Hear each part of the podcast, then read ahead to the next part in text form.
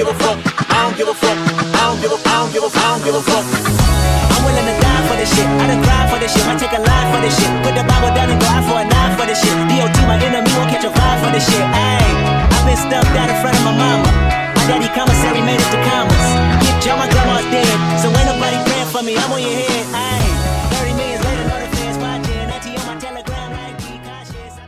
Merhabalar, ben Toprak. Ben Kıvanç ve konuğumuz Aylin Arıtan. Merhaba. Hoş geldiniz hocam. Nasılsınız? Teşekkür ederim. Sizi sormalı. Biz de iyiyiz. Teşekkür ederiz. Ee, kısaca kendinizi tanıtmanızı rica edebilir miyiz sizden? Tabii. Tabii, tabii. Benim adım Aylin. Ee, Fransa doğumluyum. Marsilya'da doğdum. İşte orada doğdum, büyüdüm, okula gittim. Okul bittikten sonra da Ankara'ya yerleştim. Yaklaşık bir dört buçuk beş senedir Ankara'dayım. Burada da Fransızca öğretmenliği yapıyorum. Evet. Benim Fransızca öğretmenimsiniz. Yaklaşık evet. Şubat ayından beri yanılmıyorsam. Aynen, aynen. Fransızca öğretmeni olduğunuz için bir oyunla başlayalım dedik. Tamam. Bir önceki bölümde Toprak Paris'e gitme anısından bahsediyordu. Ve orada Louvre Müzesi yerine dedi ki Louvre Müzesi. Ben de bununla dalga geçtim yani ama tabii ki siz dururken burada bana söz düşmez. O yüzden şimdi ben dün Toprağa birkaç tane böyle çok klişe Fransızca kelime gönderdim. O onları kendi güzel aksanıyla okumaya çalışacak. Sonra sizden de onları düzeltmenizi rica edeceğiz. Tamam. Ben böyle bir Türk bunu nasıl okur gibi bir şey yapıyoruz. Kıvanç, ben listeden başlıyorum o zaman abi. İlk hatam Louvre. Nasıl okunur gerçekten? Louvre. Ben, ben bunu asla yani, okuyamam sanırım. İkincisi ge- gündelik hayatta yine çok kullanılan kruasan. Kruasan değildir herhalde. Doğru yani, mu? Yani ya, yaklaştın ama yine de. Kruasan. Peki. Yani bu R'leri biraz r- e, yaparak söylemen lazım. Kıvanç sen ben, de doğrusunu söyle bari. Ben de söylemeyeyim abi. Çünkü yani burada geldik A iki'nin ortasına hala oraylar çıkmıyor. Ee, kendimi hiç rezil etmeyeyim. Sen dururken o bana durmaz zaten. Sağ ol ya. Her bölümde rezil olan kişi ben oluyorum zaten. Ee, üçüncüsü bonjour. Bonjour. Tamam. Oldu ama ya. Oldu oldu. Oldu mu? İyi tamam peki artık herkese bonjour derim. Hızlıca hepsini geçeyim ben. Dördüncüsü Café de Paris. Oui, Café de Paris. Chateaubriand. Süper, Chateaubriand. Ee, vin. Ah oui, vin. Ee, Champs-Élysées. Champs-Élysées, süper. Cordon Bleu. Cordon Bleu. Güzel okuyorsun abi. Evet, bence meyli. de. Bence de Kıvanç yani çok üstüme gidiyorsun. Les Misérables. Ah.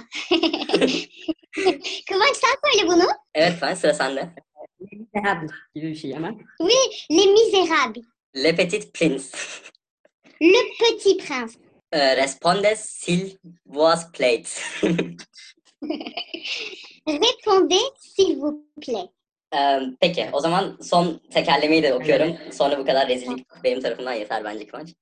Un chasseur sachant chasseur Deutsch savoir Çaser Samson Çiyen. Ve daha çok Çince gibi bir şey oldu ama. Bunu ben tekrar etmeyeyim. Ama yakınız diyelim. Tekrar etmeyeyim ya. Nasıl olduğunu ben de. Un chasseur sachant sacher chasser son chien. Ama devamı neydi unuttum. Kıvanç e, şeyini yani, atabilir misin? Ben okumaya çalıştım ama cesaret edemiyorum yani. Vallahi. Değil mi? Okumasam daha iyi. Bence güzeldi ikinizi de. Ben rezil olduğumda. Ben için tebrik ediyorum, alkışlıyorum. Bu e, şey TikTok videoları falan oluyor. İşte bir sürü kelime yazıyorlar farklı e, yani İngilizceden sonra Fransızca çevirince hepsi aynı duyuluyor. Bu, bu fıkrada, ya fıkra diyorum tekerlemede de öyle bir şeydi. Hep ya rastlanan bir şey mi bu? Kesinlikle. Ee, ama şöyle cümle cümle içerisinde belli oluyor ne demek istediğin. Dolayısıyla hani ya bir de şey o kadar üst üste o kelimeler aynı cümleye gelmiyor zaten. Çok mantıksız bir şey çıkıyor. Ama evet yani aynı cümlede iki üç tane aynı kelime çıkabiliyor ama ne demek istediğin anlaşılıyor cümleden dolayı.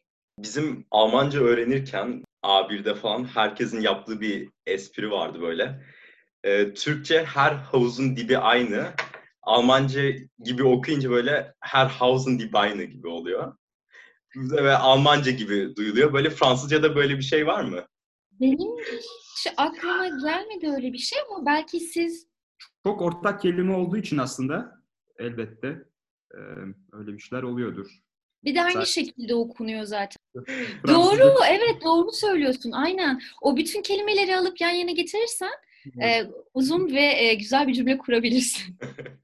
Benim yani şu ana kadar Fransızca ile ilgili tecrübemi şöyle özetleyebiliriz. Birçok şey için birçok farklı kelime bulmuşlar ama bazen de üşenmişler. Aynı şeyi tek kelimeyle ifade etmeye çalışmışlar. Biraz kafa karıştırıcı oluyor. İnanılmaz zor bir dil ama... Yani öğrenilmesi en kolay dil değil.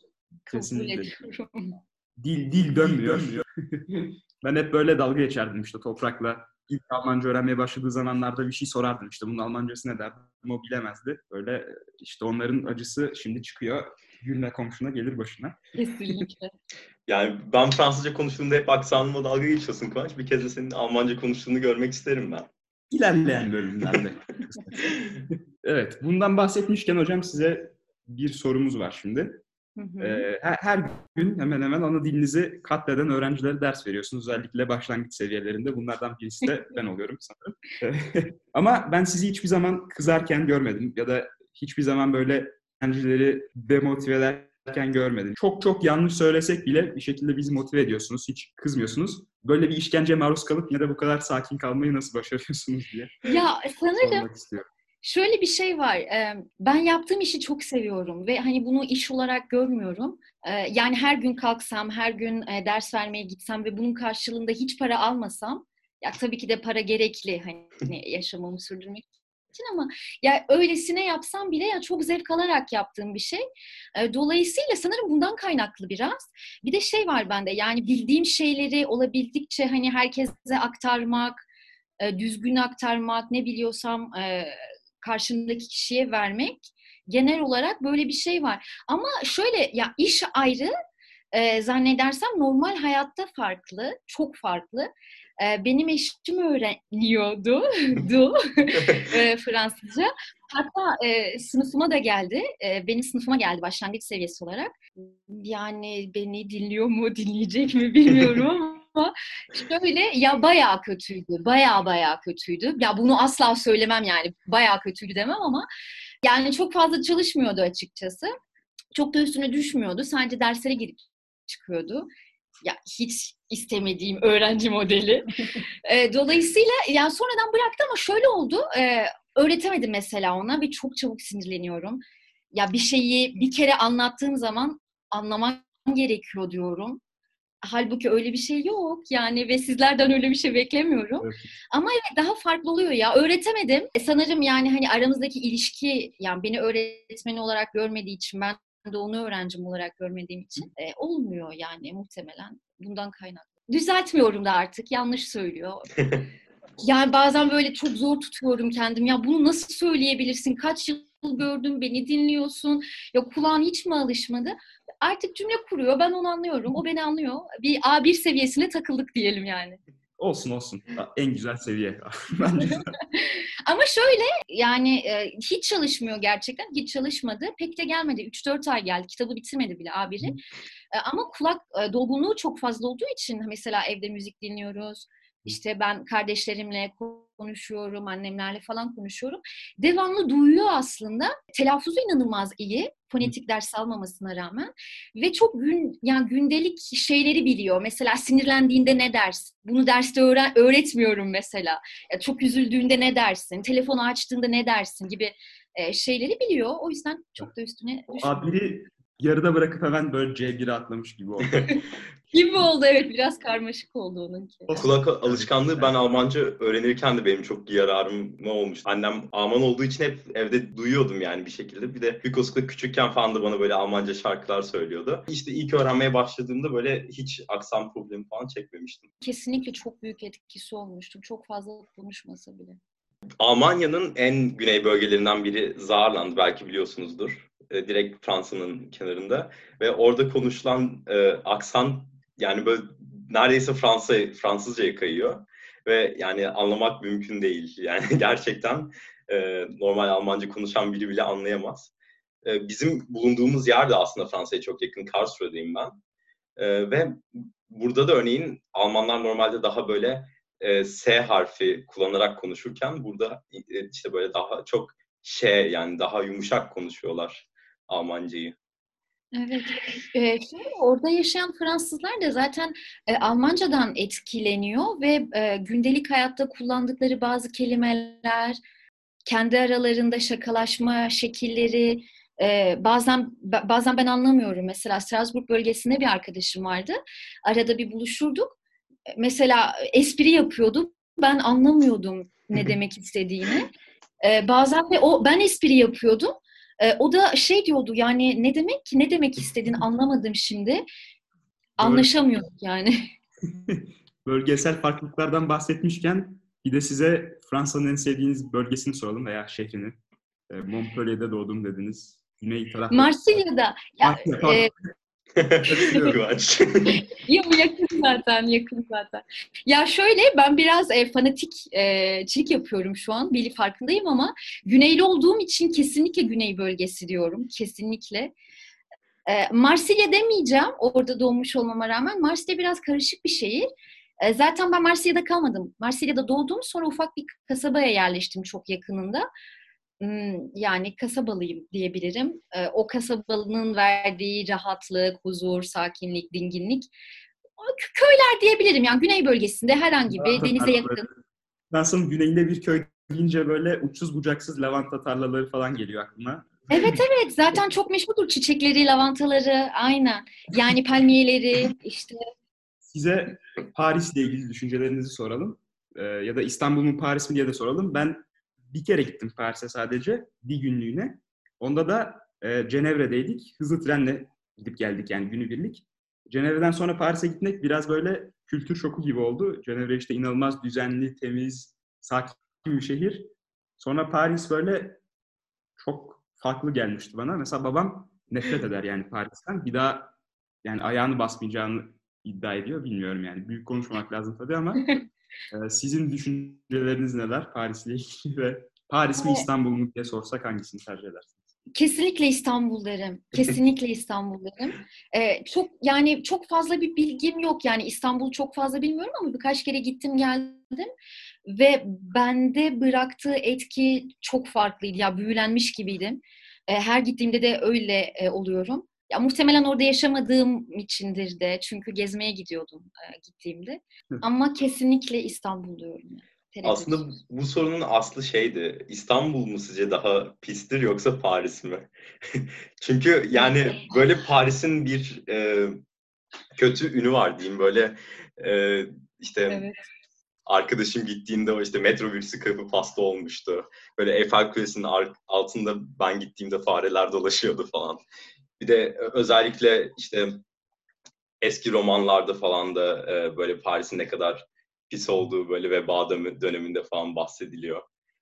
Yani sorunun aslı buydu aslında. Siz ne düşünüyorsunuz bu konuda? Ben cevabı ver. Yo hayır doğru, yani gerçekten doğru söylüyorsun. Zaten e, Parisliler de bunun tersini söylemezler diye düşünüyorum ya. Kötülemeyeyim şimdi de hani güneyli olarak. Ama zannedersem Parisliler de benimle e, aynı fikirdelerdi. Biz bir keresinde e, hastanedeydik. Hastanenin e, bahçesindeydik. E, ve önümüzden kocaman bir fare geçti. Ben şaşırmadım. E, ama eşim şey dedi, hayatımda ilk defa dedi, bu kadar yakınımda ve hastane bahçesinde dedi, E, fare görüyorum dedi. Türkiye'de de belki bir iki kere görmüşümdür dedi.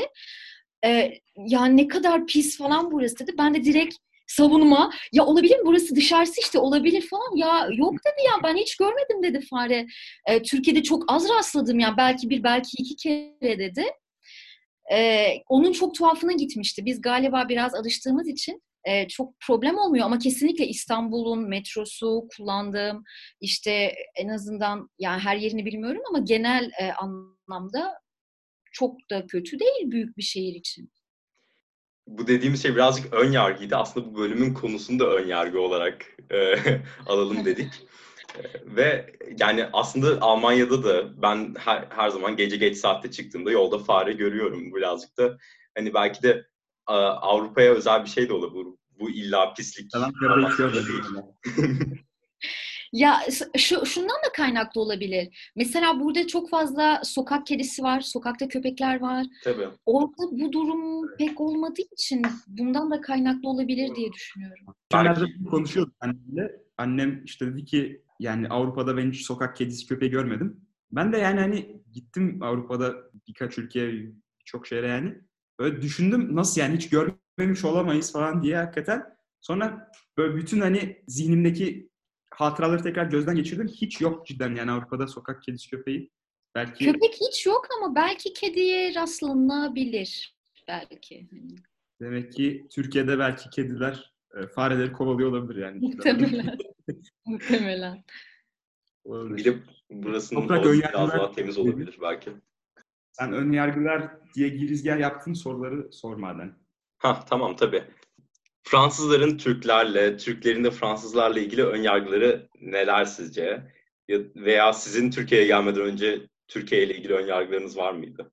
Şöyle, ya çok genelleme yapacağım şimdi. Biraz korkarak da söylüyorum ama bayağı genelleme yapıyorum. Yani şey değil, kimseye üstüne alınmasın zaten kimseye hani bir şey dediğim yok. Zaten şöyle, ben ilk geldiğimde açıkçası pek bir ön yargım yoktu. Çünkü zaten sık Sık Yalova'ya geliyordum ben. Benim ailem Yalova'da. Dolayısıyla yazları geliyordum ve ziyaret edip gidiyordum. İstanbul'u oradan biliyorum zaten. Ama şöyle yani normal hayatı pek e, bilmiyoruz. Çünkü yazdan yaza geliyorduk ve e, euro ile geliyorduk. E, dolayısıyla eğleniyorduk. Hava sıcaktı. Her şey çok güzeldi. E, böyle biliyordum aslında ben. Yalan söylemeyeyim. Yani her zaman yaz olduğu ve her şeyin çok güzel olduğu ve hiçbir sorun olmadığı bir ülke olarak düşünüyordum. Sonra geldikten sonra yani sorunla karşılaşmadım. Ben zaten Ankara'dayım. Yani bunun da bir etkisi vardır muhakkak. Yani ufak bir şehirde yaşamıyorum. Ama tabii ki de kışında daha farklı oluyormuş yani ve burada da problemler varmış ve burada da insanlar sadece yaz yaşamıyormuş. Bunu fark ettim biraz geç olsa da. Şöyle ben e, kasabada doğdum, kasabada büyüdüm. Dolayısıyla zaten e, bayağı bir yani belki en son on altı yaşındaydım ilk defa metroya bindiğimde. E, Ankara'ya ilk geldiğimde metroya bindim ve ben şey dedim.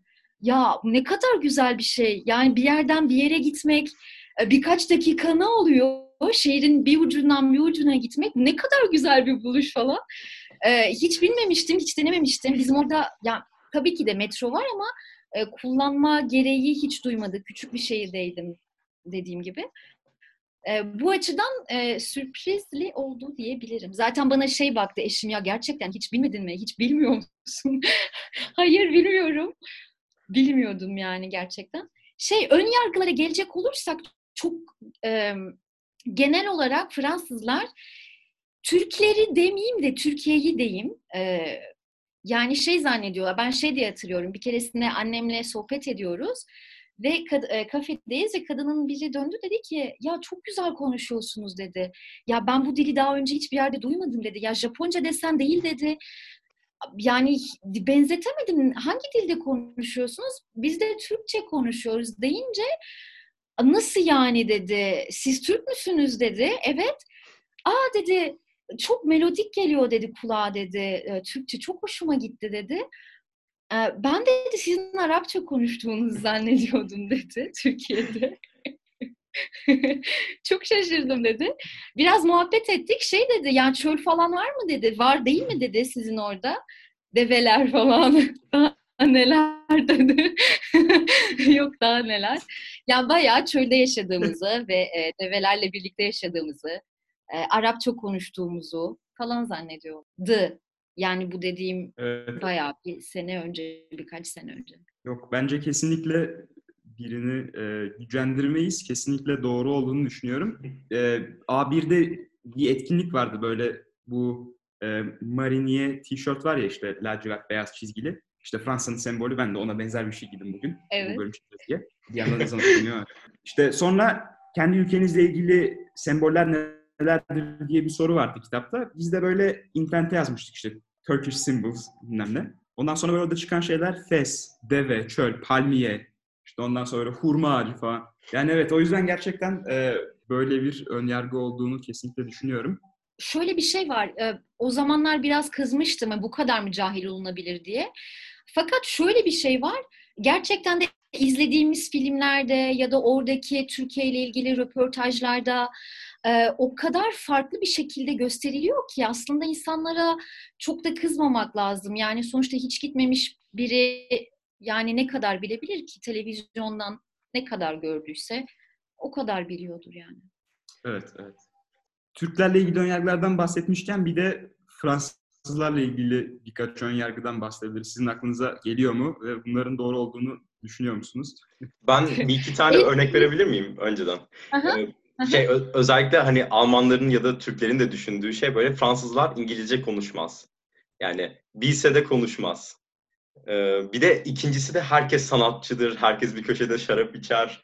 Böyle hani Fransız sanat filmlerindeki gibi. Öyle siyah beyaz ortam, bere. ee, ilk ilk şey, soruya gelecek olursak şöyle, evet, Fransızlar asla demeyeyim ama ellerinden geldiği kadar e, İngilizce konuşmamaya gayret gösterirler. Ben de öyle yapıyorum. Şöyle, ya öğrenciler genel olarak şey diyorlar, ya Fransa inanılmaz e, milliyetçiler ve inanılmaz kendilerini beğenmişler. E, asla hani yardımcı olmuyorlar. İngilizce konuşurken e, devamlı şey diyor, Fransızca konuş falan diyorlarmış.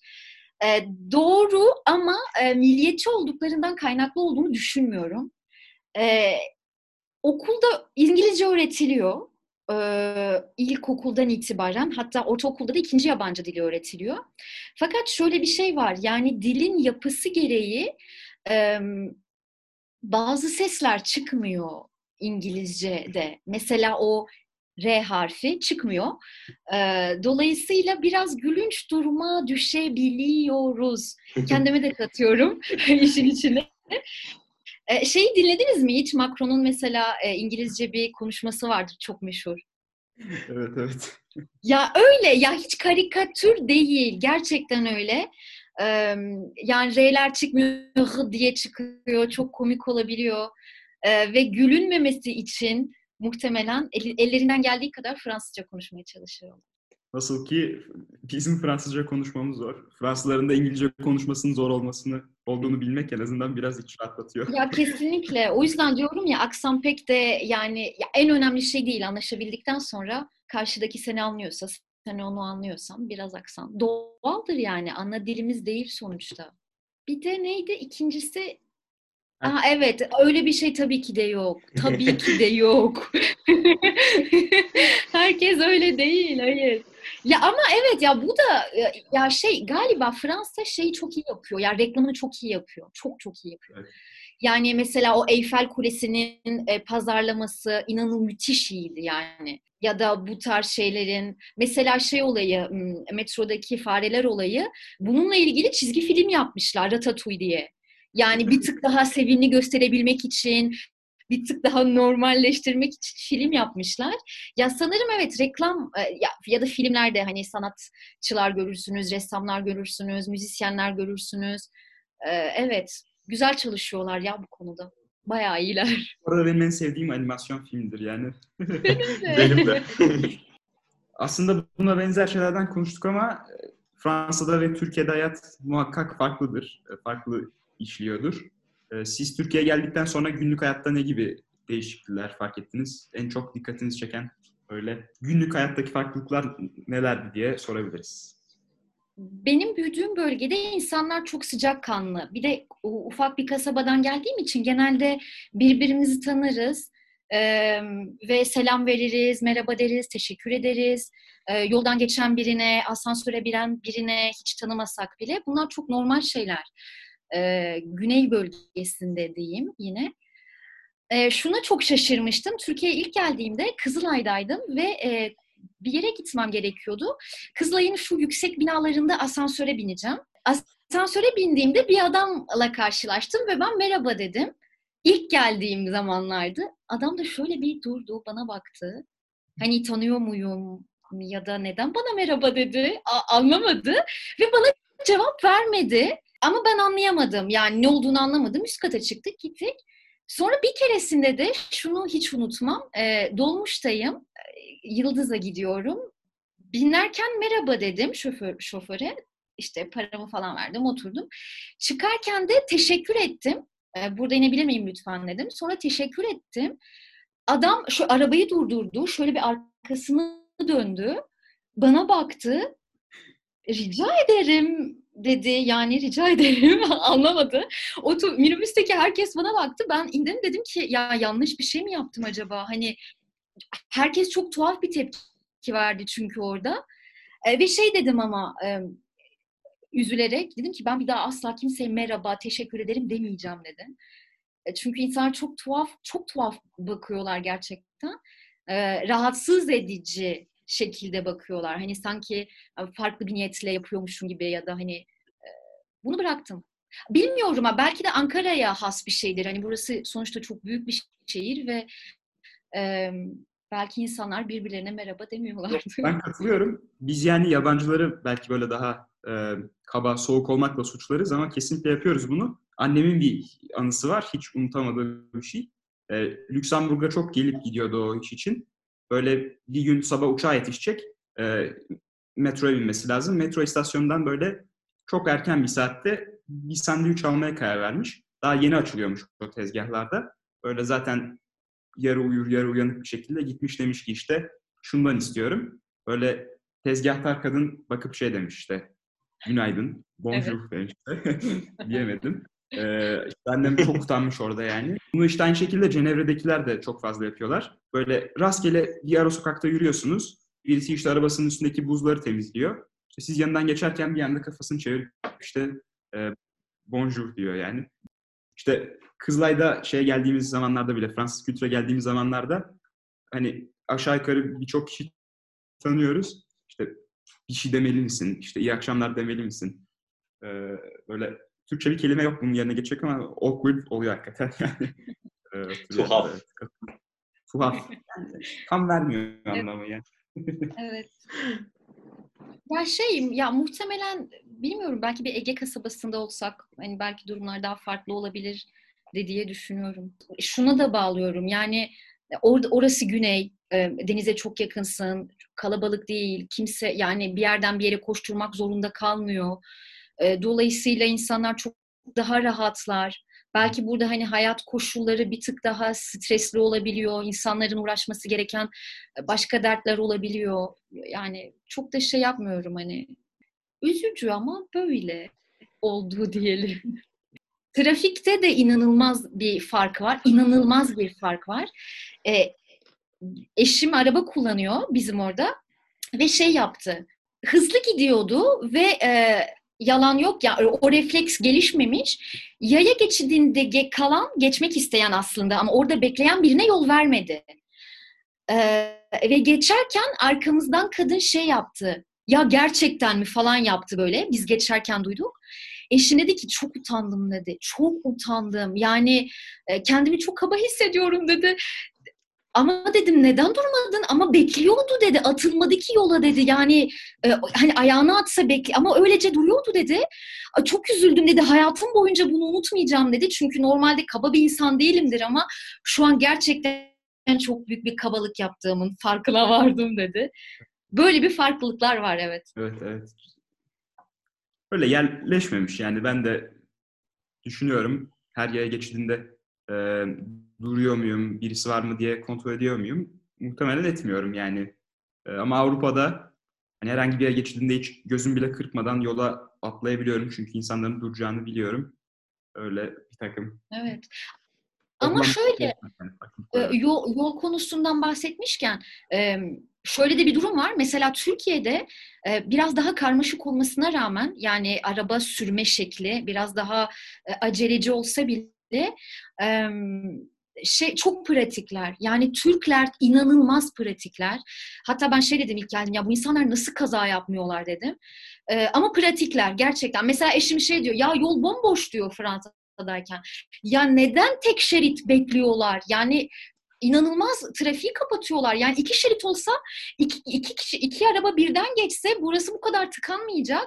Ama hayır, ısrarla birbirinin peşinden bekliyorlar. Mesela Türkiye'de de bayağı bir pratiğiz bu konuda. İki şerit, üç şerit falan işimizi görüyoruz.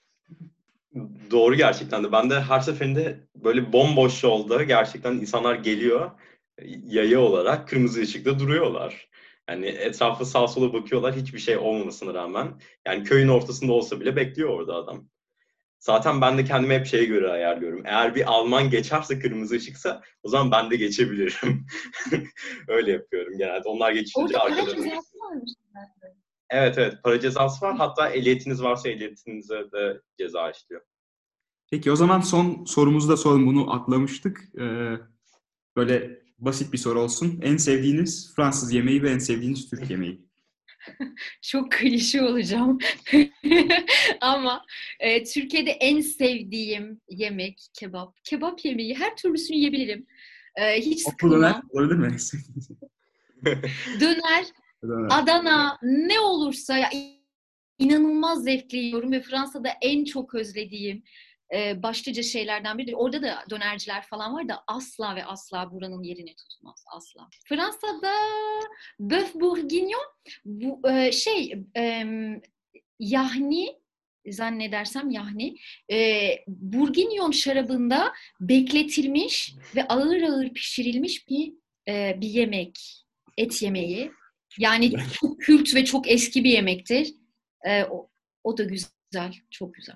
Çok güzel. Ben de bir şey sormak istiyorum. Bir e, hani Türklerin mumbarı gibi bir yemek var sanırım. Ben gittiğimde hiç bilmeden söylemiştim. Sosis gibi bir şey diye. E, yani bağırsak doluymuş içi.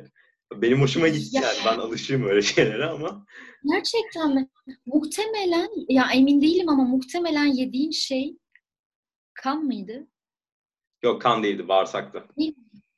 Şöyle bağırsağın içine sucuğa benzer, bağırsağın içinde e, bir kırmızımsı bir şey oluyor. O kan oluyor. Hı hı, o. o kanla birlikte dilim dilim. Ben öyle bir şey yemedim ya. E, e, Biraz o, şey. Burada da var, Blutwurst diye geçiyor. Ama yok, benim yediğim mumbar gibi bir şeydi. Ama şöyle adını bilmiyorum, şu an aklıma gelmiyor ama Fransa'da böyle şeyler yeniyor. Yani e, aklınıza gelmeyecek birçok şey yeniyor. e, bağırsaktı, işte dildi. Bunların hepsi gayet normal bir şekilde yeniyor orada da. Evet, evet. Ben yemedim ya. Yemem de muhtemelen. Çok büyük konuşmayayım da biraz şeyim o konuda. Korkağım. Hocam çok çok teşekkür ederiz katıldığınız için. Ben teşekkür ediyorum beni ağırladığınız için. Çok sevindim. Kaliteli çok bölümü oldu. Yani gerçekten. Evet, sizin sayenizde çok güzel bir bölüm oldu. Çok teşekkür ederiz. Ee, son bitireceğimiz şarkıyı da, aklınıza bir şarkı geliyorsa söylemek ister misiniz? Ay, şu an çok ani oldu ama. Ben de söyleyeceğim. Evet evet. Hayır yok, yani şarkı söylemeyeceksiniz. İsmini söyleyeceksiniz. Korktum. Çok korktum. Bence hiçbiriniz buna hazır değilsiniz şu anda. Aklıma gelen bir şarkı. Ben e, biraz ergence olacak ama yapacak hiçbir şey yok. Met Gims hayranıyım. Onu bir şarkısı olabilir. Herhangi bir şarkısı olabilir. Tekrar çok teşekkür ederiz. Ben teşekkür ederim. Derste görüşmek üzere. Çok sağ olun. Çok teşekkür ederim. Nasıldı? Güzel miydi?